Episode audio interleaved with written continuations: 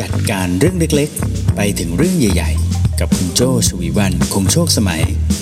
ใน The ORGANICE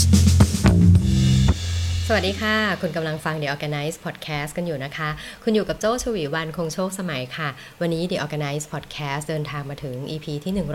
147 นะคะ ใช้ชื่อ episode ว่าเคารพตัวเองระดับไหนที่เรียกว่าพอดีเนี่ยนะคะ วันนี้จะพูดถึงเรื่อง self esteem นะคะเนื้อหาจะ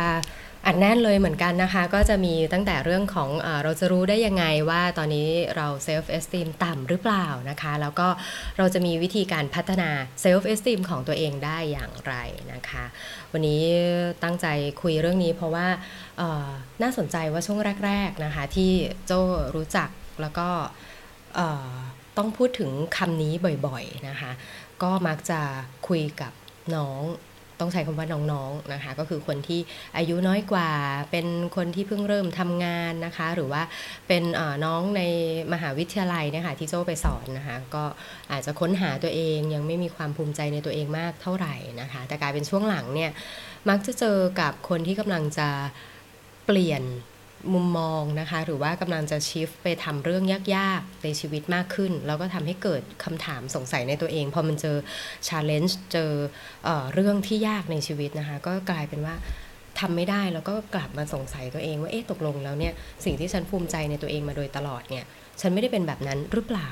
สูญเสียความมั่นใจในตัวเองนะคะ ก็เลยเหยิบเรื่องนี้ขึ้นมาคุยเพราะเชื่อว่าหลาย ๆ คนช่วงนี้อาจจะ question ในตัวเองอยู่พอสมควรนะคะ เรามาดูก่อน self esteem คืออะไรนะคะ self esteem นะคะก็คือถ้าถ้าแปลตรงตัวเลยก็คือเป็นความภูมิใจในตัวเองนะคะ การเห็นคุณค่าของตัวเองนะคะ ซึ่งถือว่าการเห็นคุณค่าของตัวเอง การเห็นมีความภูมิใจในตัวเองเนี่ยถือเป็นสิ่งสำคัญในการดำเนินชีวิตเลยนะคะสำหรับคนที่มี self esteem สูง หรือว่ามีความภูมิใจในตัวเองในระดับที่ดีนะคะ ก็จะมีทัศนคติที่ดีกับตัวเองนะคะ สามารถรับมือกับสถานการณ์ต่างๆ ที่เกิดขึ้นโดยเฉพาะสถานการณ์แบบเฉพาะหน้านะคะ จะสามารถรับมือกับอารมณ์ที่เกิดขึ้นต่อสถานการณ์นั้นๆ ได้ดีนะคะ จะไม่ได้รู้สึกว่าสถานการณ์ที่เกิดขึ้นที่แย่เนี่ยมันเป็นเพราะฉันทั้งหมดนะคะ อะไรแบบนั้นนะคะ แต่กลับกันนะ ถ้าคนที่มีเซลฟ์เอสติมต่ำเนี่ยก็จะมองทุกอย่างในแง่ลบนะคะ แล้วก็จะทำให้รู้สึกแย่กับตัวเองนะคะ ทีนี้มันจะมีตัวชุดคำถามนะคะ เพื่อวัด self esteem ของอาจารย์มอริสโรเซนเบิร์กนะคะเจ้าไปดู ตอนที่จัด Clubhouse ไล่ไปทั้ง 10 ข้อ แล้วทำให้แต่ละคน distract ไป เอาเป็นว่าไป search เองดีกว่านะ ใช้คำ search ว่า self esteem ของ Morris Rosenberg นะคะ ก็จะเจอที่ที่ list กันไว้นะคะว่าอ่าสิบข้อที่ว่านี้มีอะไรบ้างนะคะ ก็ไปลองดูกันได้ แต่ตัวเจ้าเองอะสงสัย question ว่าถามแค่ 10 ข้ออะแล้วทำให้เรารู้ได้เลยเหรอว่า self esteem ชั้นสูงหรือต่ำ อืมมันน่าจะมีอะไรที่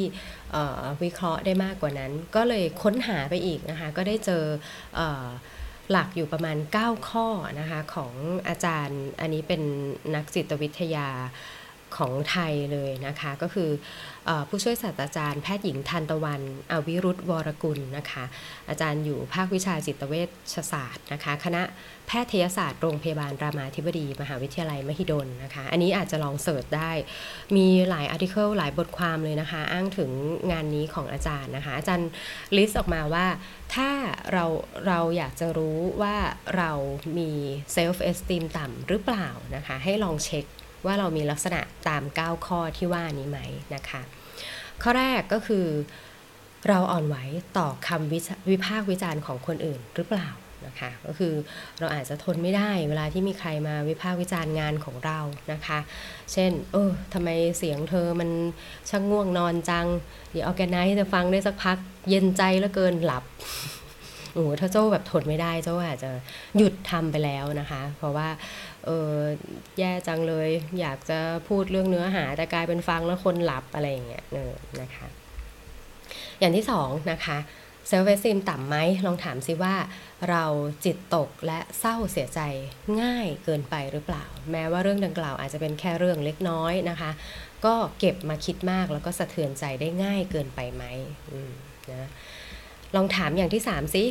ว่าข้อนี้ใช่ไหมนะคะ ข้อที่ 3 ก็คือ กลัวการเข้าสังคมและกลัวการถูกปฏิเสธนะคะเช่น ไม่กล้าพูดคุย ไม่กล้าแสดงความคิดเห็น หรือในบางครั้งอาจจะเก็บตัวนะคะไม่อยากพูดคุยกับคนอื่นๆเลยอืมนะคะหรือจะเป็นข้อที่4ค่ะอยากให้คนอื่นสนใจ อยากให้คนอื่นยอมรับนะคะเพราะว่าเมื่อไหร่ก็ตามที่คนอื่นสนใจคนอื่นยอมรับนะคะ เราก็ถึงจะภูมิใจในตัวเองขึ้นมาได้นะก็คือต้องให้คนอื่นชม ต้องให้คนอื่นบอก เราถึงจะรู้ว่าเรามีคุณค่าตรงไหน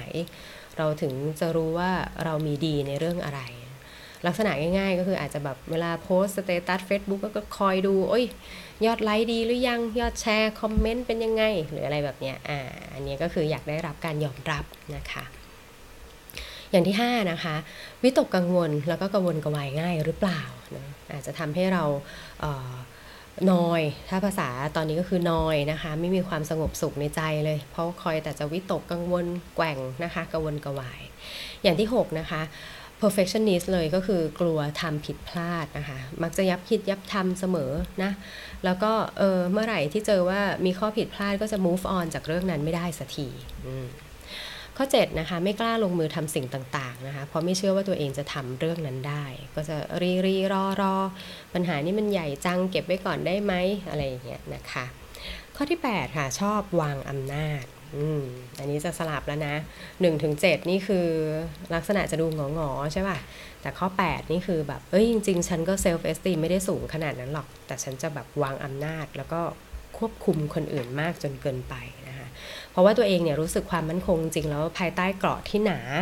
ขนาดนั้นนะจริงๆตัวเขาเองเล็กจิ๋วมากเลย แต่เขาไม่อยากให้ใครมาเห็นนั่นเองนะคะ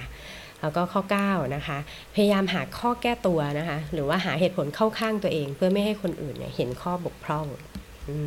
นะคะนี่ก็คือ 9 ข้อที่บอกว่า เอ้ย คนที่มี self esteem ต่ำเนี่ยมักจะมีประมาณ 9 ข้อนี้นะคะ แล้วในท้ายของอการสรุปรวมนี้ของอาจารย์ทันตะวันนะคะ ก็จะบอกไว้อีกบอกว่า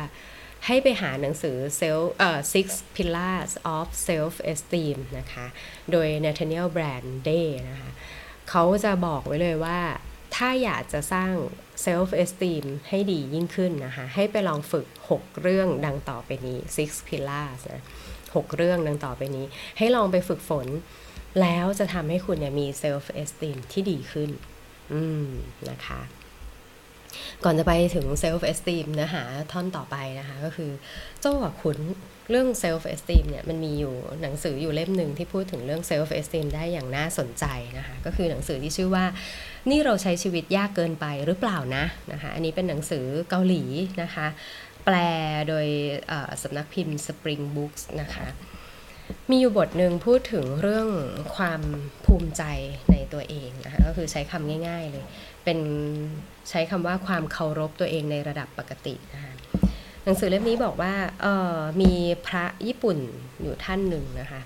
เคยพูดถึงเรื่องความเคารพตัวเองไว้ในมุมที่น่าสนใจก็คือ ท่านบอกว่าคนเราเนี่ยมักจะประเมินตัวเองในแง่บวกกว่าปกติ และคนที่เคารพตัวเองต่ำนะมักจะประเมินตัวเองดีเกินจริง ทำไม คือเราจะรู้สึกว่า เอ๊ะ คนเคารพตัวเองต่ำเขาก็น่าจะประเมินตัวเองต่ำต่ำกว่าจริงใช่หรือเปล่าใช่ไหมคะเออเจ้าก็คิดอย่างนั้นนะ แต่พระท่านนี้นะคะ พระเกาหลีท่านนี้บอกว่า หมายความว่านะคะ คนที่เคารพตัวเองต่ำเนี่ยเขาจะประเมินตัวเองเกินจริง แล้วจะจินตนาการว่าตัวเองเนี่ยเป็นคนที่ดีเยี่ยม ไม่ใช่ดีเฉยๆนะดีเยี่ยม คือในในจินตนาการในมโนภาพของเขาอะเขาเห็นตัวเองว่าเขาในเวอร์ชั่นดีเยี่ยมอะมันจะเป็นยังไง แล้วเวลาเขาเออตอบคำถามหรืออะไรที่มาบอกว่าเขาเป็นคนภูมิใจในตัวเองหรือเปล่าอะเขาจะเผลอเอาตัวตัวเองในจินตนาการน่ะมาตอบคือจะบอกว่าฉันเป็นคนไง ฉันเป็นคนร้องอะอย่างสมมติโจบอกว่าโจร้องเพลงได้โอเค โจโอเค พอไปวัดไปวาได้ใช่ไหมแต่ถ้าเผื่อว่าโจเป็นคนที่ self esteem ต่ำอะโจอาจจะเผลอเอาตัวเองในจินตนาการมาตอบ เช่นแบบ เฮ้ย จริง ๆ อิ้งค์วรันธรอะชิดซ้าย มันต้องมีโจชวีวันนี่เสียงเสียงร้องฉันเนี่ยมันไปไกลมากขนาดนั้นอะไรเงี้ยแล้วทีนี้พอถ้าสมมติเราประเมินตัวเองไว้สูงขนาดนั้นอะสิ่งที่เกิดขึ้นคือเรามักจะแบบถามตัวเองว่าเอ้า แต่วันนี้ฉันไม่ได้เป็นตามนั้นน่ะ เราก็จะผิดหวังในตัวเอง แล้วผลสุดท้ายช่องว่าง ระหว่างตัวเองที่เราเป็นจริงอะกับตัวเองในจินตนาการที่เราคาดหวังไว้สูงอะมันจะห่างกันขึ้นเรื่อยๆนะ ทุกครั้งที่เรารู้ตัวเองว่าเราไม่ได้เป็นขนาดนั้น เราก็จะกดตัวเองเราลงมาอีก มันก็จะทำให้แกลบเนี่ยห่างออกไปอีกนะคะ อันนี้ก็น่าสนใจ อันนี้เป็นเป็นมุมที่น่าสนใจก็เลยแวะมานิดนึง ดังนั้นเนี่ยอยู่กับปัจจุบันให้มากนะคะ ซึ่งอยู่กับปัจจุบันให้มากเนี่ยมันก็มา relate ในเนื้อหาส่วนถัดไปเนี่ยแหละค่ะ ก็คือการสร้าง self esteem ได้เนี่ยจะต้องมีทั้งหมด 6 พิล่าดังต่อไปนี้นะคะ พิล่าที่ 1 ค่ะ ฝึกการมีสตินะคะ หรือว่าถ้าในหนังสือเนี่ยจะบอกว่า the practice of living consciously นะคะใช้ชีวิตอย่างมีสตินะคะ ซึ่งอาจจะไม่ต้องถึงขั้นนั่งสมาธิก็ได้ หรืออยากจะนั่งสมาธิก็ได้อันนี้แล้วแต่เลยนะคะ แต่คุณจะต้องสงบนิ่งนะคะ เพื่อที่จะรู้ให้ได้ว่าตอนนี้เรากำลังทำอะไรอยู่ สติคือการตามให้ทันว่าเรากำลังทำอะไรอยู่ แล้วก็ทำไปเพื่ออะไรนะคะ คือไม่ใช่ว่า ปล่อยให้ทั้งวันเนี่ยผ่านไปอย่างไม่มีสตินะ แล้วเราก็จะเจอเหตุการณ์ทุกวันเราเจอเหตุการณ์ถูกไหมคะ มันจะมีเหตุการณ์ในชีวิตอยู่แค่ 2ออย่างเองก็คือ เหตุการณ์ที่เราควบคุมได้กับเหตุการณ์ที่เราควบคุมไม่ได้ ถ้าสมมุติว่าเราใช้ชีวิตอย่างไม่มีสติเนี่ยเราก็จะปล่อยให้เหตุการณ์ที่ควบคุมไม่ได้เนี่ยมากำหนดทิศทางของชีวิตเราซะเป็นส่วนใหญ่ และเมื่อเราควบคุมสิ่งเหล่านั้นไม่ได้อะ ผลลัพธ์ที่ออกมามันเป็นยังไงอะเราก็จะปล่อยให้ชีวิตมันโทนไปตามสิ่งนั้นๆ อืม ถ้าวันไหนดีก็ดีไปนะ วันไหนไม่ดีก็กลายเป็นวันนั้นเราก็ดาวไปเลย โดยที่เราก็เอ่อ question มีคำถามในสิ่งที่เราเป็นยาวๆไปเลยนะคะ ดังนั้นควรจะถามตัวเองนะว่าตอนนี้ทำอะไรอยู่ทำไปเพื่ออะไรนะคะ ถ้าอยากฝึกเรื่องการมีชีวิตอย่างมีสตินะคะ ให้เริ่มจาก plan ชีวิตประจำวัน นะคะ plan ชีวิตประจำวันทำได้ยังไงนะก็อาจจะทำช่วงตอนกลางคืนนะคะหรืออาจจะทำตอนเช้าก็ได้ ถ้าทำตอนกลางคืนก็คือ plan สำหรับวันพรุ่งนี้ใช่ไหมคะ แต่ถ้าทำตอนเช้าเนี่ยก็คือ plan สำหรับพรุ่งนี้เช้า เอ้ยสำหรับวันนี้ทั้งวันนะคะ ก็จะเป็นประมาณนี้นะคะสำหรับเรื่องแรกก็คือฝึกการมีสตินะคะ อย่างที่สองนะคะ อย่างที่สองก็คือฝึกยอมรับในสิ่งที่เราเป็นนะคะ ฝึกยอมรับในสิ่งที่เราเป็นถ้าในหนังสือจะใช้คำว่า the practice of self acceptance นะคะ ก็คือยอมรับเลยว่าเราเป็นอะไรนะคะ เราเป็นลิง เราว่ายน้ำไม่เก่งเท่าปลา เราเป็นปลา เราปีนต้นไม้ไม่เก่งเท่าลิง อันนี้เป็นคำคำเปรียบเทียบที่หลาย ๆ คนมักจะชอบใช้คำนี้เนอะเออ เราเป็นอะไรอะ่ะ เราเป็นอะไรเราก็เป็นสิ่งนั้นแล้วเราก็ภูมิใจในสิ่งที่เราเป็นนะคะ ยอมรับในความหลากหลายนะคะ ในความแตกต่าง เราเติบโตมาแบบนี้เราทำเรื่องนี้ได้ดีนะคะ ในขณะที่เพื่อนเราเติบโตมาอีกแบบ เขาก็ทำเรื่องนั้นได้ดีนะคะ ไม่ได้เอามาเปรียบเทียบกันแบบนั้นนะคะ ส่วนใหญ่คนเราเกิดความเครียดแล้วก็สงสัยในคุณค่าของตัวเอง มักจะเกิดจากต้องการในสิ่งที่ตัวเราเองไม่มีนะคะ ไม่ใช่ว่าทำ ทำได้ไม่ดีนะ แต่คือใช้ไม้บรรทัดผิดประเภทที่จะมาวัดกันนะคะ สังคมมักจะบอกว่า เออ เราต้องวิ่งใช่ไหม แต่ปรากฏค้นพบว่า เอ้ย ร่างกายเราหรือว่าตัวเราเองเนี่ยอาจจะไม่ได้เหมาะกับการวิ่ง ร่างกายเราตัวเราเองอาจจะเหมาะกับการทำโยคะการโยคะใช่ไหมร่างกายร่างกายเราอาจจะไม่ได้เหมาะกับการทานอาหารในรูปแบบที่เป็นคีโต ร่างกายเราอาจจะเหมาะกับการทานอาหารในรูปแบบที่เป็นธรรมดานี่แหละ เรารู้สึกแบบสบายใจนะคะความสุขเกิดจากการกินอะไรอย่างนี้อ่าก็ลองดูนะคะ ยอมรับในสิ่งที่เราเป็นแล้วก็ดูจังหวะชีวิตของเรานะคะ ก็อย่าไปเปรียบเทียบกับคนอื่นนั่นเอง ถ้าอยากจะฝึกเรื่องนี้นะ อยากจะฝึกเรื่อง self acceptance นะคะ ก็คือเลิกเปรียบเทียบตัวเองกับคนอื่นนะคะ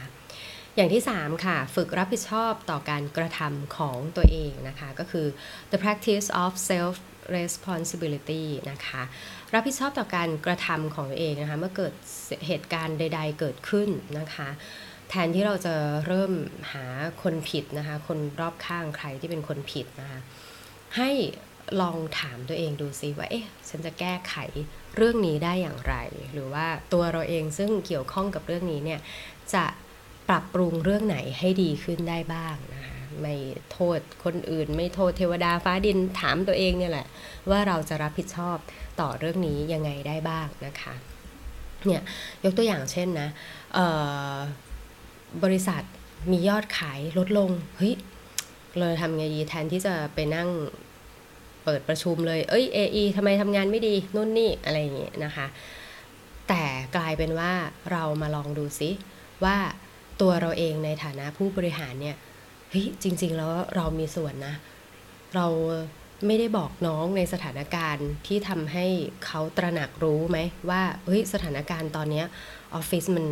ไม่เหมาะแล้วที่จะมานั่งชิลไม่เหมาะแล้วที่จะมาทำแต่โปรเจกต์ที่พัฒนาภายใน แต่ต้องเป็นโปรเจกต์ที่สร้างรายได้ให้มากขึ้นกว่านี้แล้วนะ หรืออะไรแบบนี้เป็นต้นนะคะเนี่ย เราต้องมองตัวตัวเองแล้วว่าเฮ้ยในเหตุการณ์นี้เราจะมีส่วนรับผิดชอบอะไรได้บ้างในเหตุการณ์นี้ เราจะเริ่มเห็นคุณค่าของตัวเราเองแล้วว่า ในความไม่ราบรื่นในปัญหาต่างๆ นั้นนะ่ะเพราะคุณค่านี้ของเราที่จะทำให้เกิดเหตุการณ์นั้นดีขึ้นได้นะคะ ต่อมาข้อที่ 4 ค่ะแองเกิลที่ 4 พิล่าที่ 4 นะ ฝึกมีความหนักแน่นในตัวเองนะคะ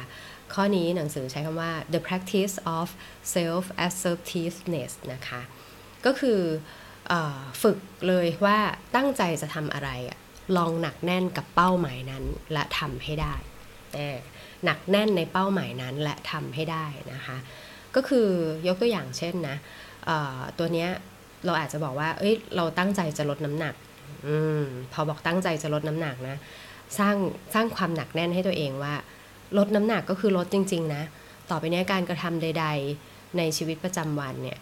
มันจะต้องสอดคล้องกับเป้าหมายที่เราคิดอย่างหนักแน่นเลยอืมแต่ในที่นี้นะ ฝึกความหนักแน่นให้กับตัวเองเนี่ย อาจจะลองเริ่มจาก small win ลด friction นะคะ เพื่อที่จะทำให้ความหนักแน่นในสิ่งที่เราประกาศก้าวไว้ตรงนั้นความหนักแน่นตรงนั้นนะคะ เป็นผลได้ได้ง่ายขึ้นนะคะจำไว้เลยว่าสิ่งที่จะทำให้ เกิดเซลฟ์เอสตีมในข้อนี้ได้นะคะ ก็คือคนที่หนักแน่นและชนะใจตัวเองได้เนี่ยมันจะสร้างความภูมิใจให้ชีวิตตัวเองอ่าจะสร้างความภูมิใจให้กับตัวเองนั่นเองนะคะ ถ้าเราหนักแน่น ยกตัวอย่างเช่นนะ เราบอกว่าเราจะลดน้ำหนักนะคะ เราก็จะหนักแน่นกับการหารูปแบบกีฬา รูปแบบของการรับประทานอาหาร รูปแบบของการนอนที่เหมาะสมอ่า แต่ถ้าสมมติระหว่างนั้นตะบะแตกขึ้นมา เราก็อาจจะรู้สึกแบบเซ็งตัวเองนิดนึง แต่ก็พยายามดึงตัวเองกลับมาเนาะลดฟริกชันสร้าง small win ไปให้เรื่อยๆทำให้เป้าหมายที่หนักแน่นความหนักแน่นของตัวเองเกิดขึ้นได้นั่นเองนะคะพิล่าที่ 5 ค่ะ ฝึกมีจุดมุ่งหมายนะคะฝึกมีจุดมุ่งหมายในหนังสือใช้คำว่า the practice of living purposefully นะคะ living purposefully ก็คือใช้ชีวิตอย่างมีทิศทางเนาะเรารู้ว่าเรากำลังทำอะไรเพื่ออะไรนะคนเรามีสิ่งที่เป็นสิ่งที่ทำให้เรามีจิตใจไปยึดเหนี่ยวนะคะเราต้องการสิ่งยึดเหนี่ยวให้กับจิตใจนะคะ บางคนอาจจะเป็นศาสนา บางคนอาจจะเป็นคนที่มีแนวทางการใช้ชีวิตที่เราเชื่อนะคะ บางคนเชื่อในสตีฟ จ็อบ บางคนเชื่อในไซมอนเซเนกบางคนเชื่อในอดัมแกรนต์ใช่ไหมเบรเน่บราวน์อะไรก็ว่าไป แล้วแต่ในความเป็นจริงแล้วเนี่ยชีวิตที่จะมีคุณค่าเห็นคุณค่ามีความภูมิใจในตัวเองเนี่ยจุดมุ่งหมายที่ดีควรจะเกิดจากจุดมุ่งหมายของตัวเราเองนะคะ ไม่ว่าจะเป็นเครื่องยึดเหนี่ยวจิตใจใดๆอะ่ะเครื่องยึดเหนี่ยวจิตใจที่ดีคือเป้าหมายของตัวเราเองจะดีกว่านะคะ สิ่งเหล่านั้นเนี่ยอาจจะเกิดจากการที่เราลองคิดว่าเราอยากจะประสบความสำเร็จในเรื่องไหน หรือไม่ต้องประสบความสำเร็จก็ได้ แต่เราอยากจะเห็นความเปลี่ยนแปลงของตัวเองในเรื่องไหน แล้วลองตั้งเป้าหมายตรงนั้นไว้แล้วลองดูซิว่า ทิศทางชีวิตของเราเนี่ยมันก็จะไม่เขวไม่ออกนอกลู่นอกทางนะเวลาที่เราจะทำอะไร เราก็จะตอบตัวเองได้ว่า เราทำเรื่องนี้ เพราะเราตั้งใจตั้งเข็มทิศตัวเราให้ไปถึงเรื่องนั้น ยกตัวอย่างง่าย ๆนะคะ เช่นช่วงที่ มีโควิดในแต่ละระละรอกนะคะ โจกับพี่เก่งเนี่ยจะมีกิจกรรมหนึ่งซึ่งพี่เก่งเป็นคนตัวตั้งตัวตีเลยก็คือการวิ่งนะคะ เพราะว่าในแต่ละครั้งที่โควิดมาเนี่ยมันจะกระทบกับเราจะต้องอยู่บ้านอยู่อะไรเนี่ยประมาณสักเดือนเดือนกว่าๆอย่างเงี้ยพี่เก่งก็เลยบอกว่าเฮ้ย งั้นใครก็ตามที่ชอบวิ่งหรือยังไม่เคยวิ่งก็ได้นะ มาลองตั้งเป้าหมายด้วยกันว่า 1 เดือน ฉันจะวิ่งให้ได้กี่กิโล แล้วก็พยายามทำให้ตัวเองเนี่ยทำเป้าหมายนั้นให้สำเร็จนะก็คือเรามีเป้าหมายแล้วนะ ก็คือจะวิ่งให้ครบ 100 โล อย่างตอนนั้นโจ้ตั้งเป้าไว้ 100 กิโลใน 1 เดือน แล้วโจ้ก็ไปวางแผนเองเลยนะว่า แต่ละวันโจจะวิ่งกี่กิโล จะเข้านอนอย่างไร กินอย่างไร เพื่อให้สามารถวิ่งได้ครบ 100 กิโลใน 1 เดือนบางคนก็ตั้งเป้าหมายโหดมาก 300 กิโลอย่างเงี้ยเป็นต้นนะคะ แต่พอทำเสร็จทุกคนภูมิใจ ทุกคนภูมิใจในตัวเองมาก ๆ คืออาจจะขอบคุณพี่เก่งพี่โจอะไรก็แล้วแต่นะแต่ทุกคนภูมิใจในตัวเองมาก ๆ เลย ถึงแม้มันจะเป็นแค่ร้อยกิโลนะคนอื่นเขาวิ่งร้อยกิโลหมดในสองสัปดาห์อะไรเงี้ยแต่พี่โจนี่แบบโอ้โหร้อยกิโลไม่น่าเชื่อ ไม่เคยคิดเลยว่าตัวเองจะทำได้ self esteem สูงขึ้นเลยเนาะเออฉันก็ทำเรื่องนี้ได้ฮะ เมื่อตั้งเป้าหมายแล้วทำได้จะรู้สึกภูมิใจในตัวเอง self esteem ก็จะเพิ่มขึ้นนะคะมาต่อมาข้อสุดท้ายค่ะ pillar ที่ 6 นะคะ ก็คือฝึกรับผิดชอบต่อคำพูดของตัวเองนะคะ ในหนังสือจะใช้คำว่า the practice of personal integrity นั่นเองนะคะ personal integrity นะคะ ก็คือเฮ้ยเหมือนตั้งปณิธานอะไรไว้อะเราก็จะพยายามทำเรื่องนั้นให้ได้นะคะ เช่น ฉันลดฉันจะลดความอ้วน ฉันจะเก็บเงิน ฉันจะตื่นให้เช้า ฉันจะจัดดีออแกไนซ์ทุกวันจันทร์พุธศุกร์อ่าเนี่ย เนี่ยก็คือความรับผิดชอบของตัวเราเอง motto of life เลยนะทำตามสัญญาที่ให้ไว้นะคะพูดอะไรเราก็ต้องทำสิ่งนั้นให้ได้เนี่ยก็จะช่วยเพิ่มความมั่นใจในตัวเองด้วยนะว่าเนี่ยเพราะฉันตั้งใจไว้แบบนี้ ฉันเคยพูดไว้แบบนี้ ดังนั้นฉันจะต้องทำให้ได้ แล้วเมื่อทำได้ปุ๊บ เราก็จะมีความมั่นใจในตัวเองนั่นเองนะคะ เอาเริ่มง่ายๆนะ เช่นพรุ่งนี้ฉันจะตื่นเช้าขึ้น 5 นาที เราก็ค่อยๆเพิ่มขึ้นเพิ่มขึ้นเพิ่มขึ้นก็จะกลายเป็น1ชั่วโมงได้ใน 12 วัน ใช่ไหมคะอะทวนอีกครั้งซิ six pillars of self esteem มีอะไรบ้างนะคะ ข้อแรกนะคะอ๋อ six pillars of self esteem รู้ไว้เพื่ออะไร รู้ไว้เพื่อพัฒนาความภูมิใจในตัวเองให้มากขึ้นนะคะ 6 ข้อก็คือ ฝึกการมีสตินะคะ the practice of living consciously นะคะ ฝึกโดยการวางแผนในแต่ละวันนะว่าจะทำอะไรบ้างนะคะ เมื่อจบวันเราก็จะได้ภูมิใจว่า เฮ้ย เราทำเรื่องเหล่านี้ได้นะคะ ฝึกอย่างที่สองนะคะ ฝึกยอมรับในสิ่งที่เราเป็นนะคะ the practice of self acceptance นะคะ เมื่อเรารู้ว่าเราเป็นอะไร เราก็จะไม่คาดหวังตัวเองในสิ่งที่ไม่เหมาะสมกับตัวเรานะคะ แล้วก็จะทำให้เราเนี่ยภูมิใจในตัวเองมากขึ้นนะคะ ต่อมาข้อที่ 3 ค่ะ ฝึกรับผิดชอบต่อการกระทำของตัวเองนะคะ รับผิดชอบต่อการกระทำของตัวเองนะคะ ก็คือ the practice of self responsibility นะคะ เมื่อรับผิดชอบต่อการกระทำของตัวเองนะคะ ก็จะทำให้ตัวเราเนี่ยยึดอยู่กับสิ่งที่เราทำไม่ได้ยึดอยู่กับสิ่งที่เกิดขึ้นในชีวิตประจำวัน ซึ่งเกิดจากสิ่งที่เราควบคุมแล้วก็ควบคุมไม่ได้นั่นเองนะคะ ฝึกข้อที่ 4 นะคะ ฝึกมีความหนักแน่นในตัวเองนะคะ the practice of self assertiveness นะคะ ก็ ตั้งเป้าหมายอะไรไว้ แล้วลองพยายามหนักแน่นกับตัวเองที่จะไม่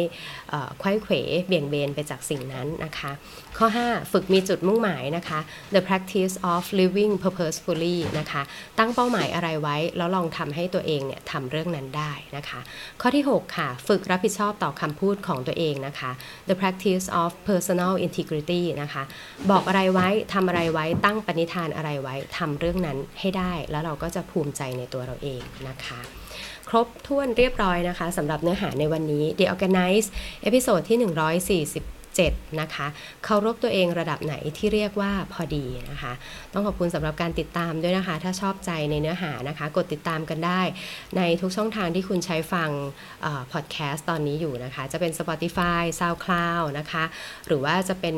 Podbean Apple Podcast นะคะ ได้หมดเลยนะคะ แล้วก็ถ้าอยากจะฟัง The Organize ใน Clubhouse จัดสดๆนะคะ ก็จะเป็นทุกวันจันทร์พุธศุกร์เวลา6โมงครึ่งถึง7โมงโดยประมาณนะคะ พูดถึงเรื่องการจัดการการค่ะ ตั้งแต่เรื่องเล็กๆ ไปจนถึงเรื่องใหญ่ ๆ เลยนะคะ วันนี้ใช้เวลาเยอะนะคะ เป็นเนื้อหาที่ตั้งใจหามาเพื่อให้ทุกคนได้ทบทวนเกี่ยวกับตัวเองนะคะ แล้วก็น่าจะเป็นประโยชน์ในการได้ลองมองนะว่าเรามีเรื่องไหนที่ทำได้ดีนะคะเราก็สามารถที่จะทำประโยชน์ให้กับคนอื่นได้ นั่นคือเอ็กซ์ตรีมที่สุดแล้วนะคะ วันนี้ลาไปก่อนค่ะโจ้ชวีวันคงโชคสมัย Managing Director บริษัท RGB 72และ Creative Talk สวัสดีค่ะ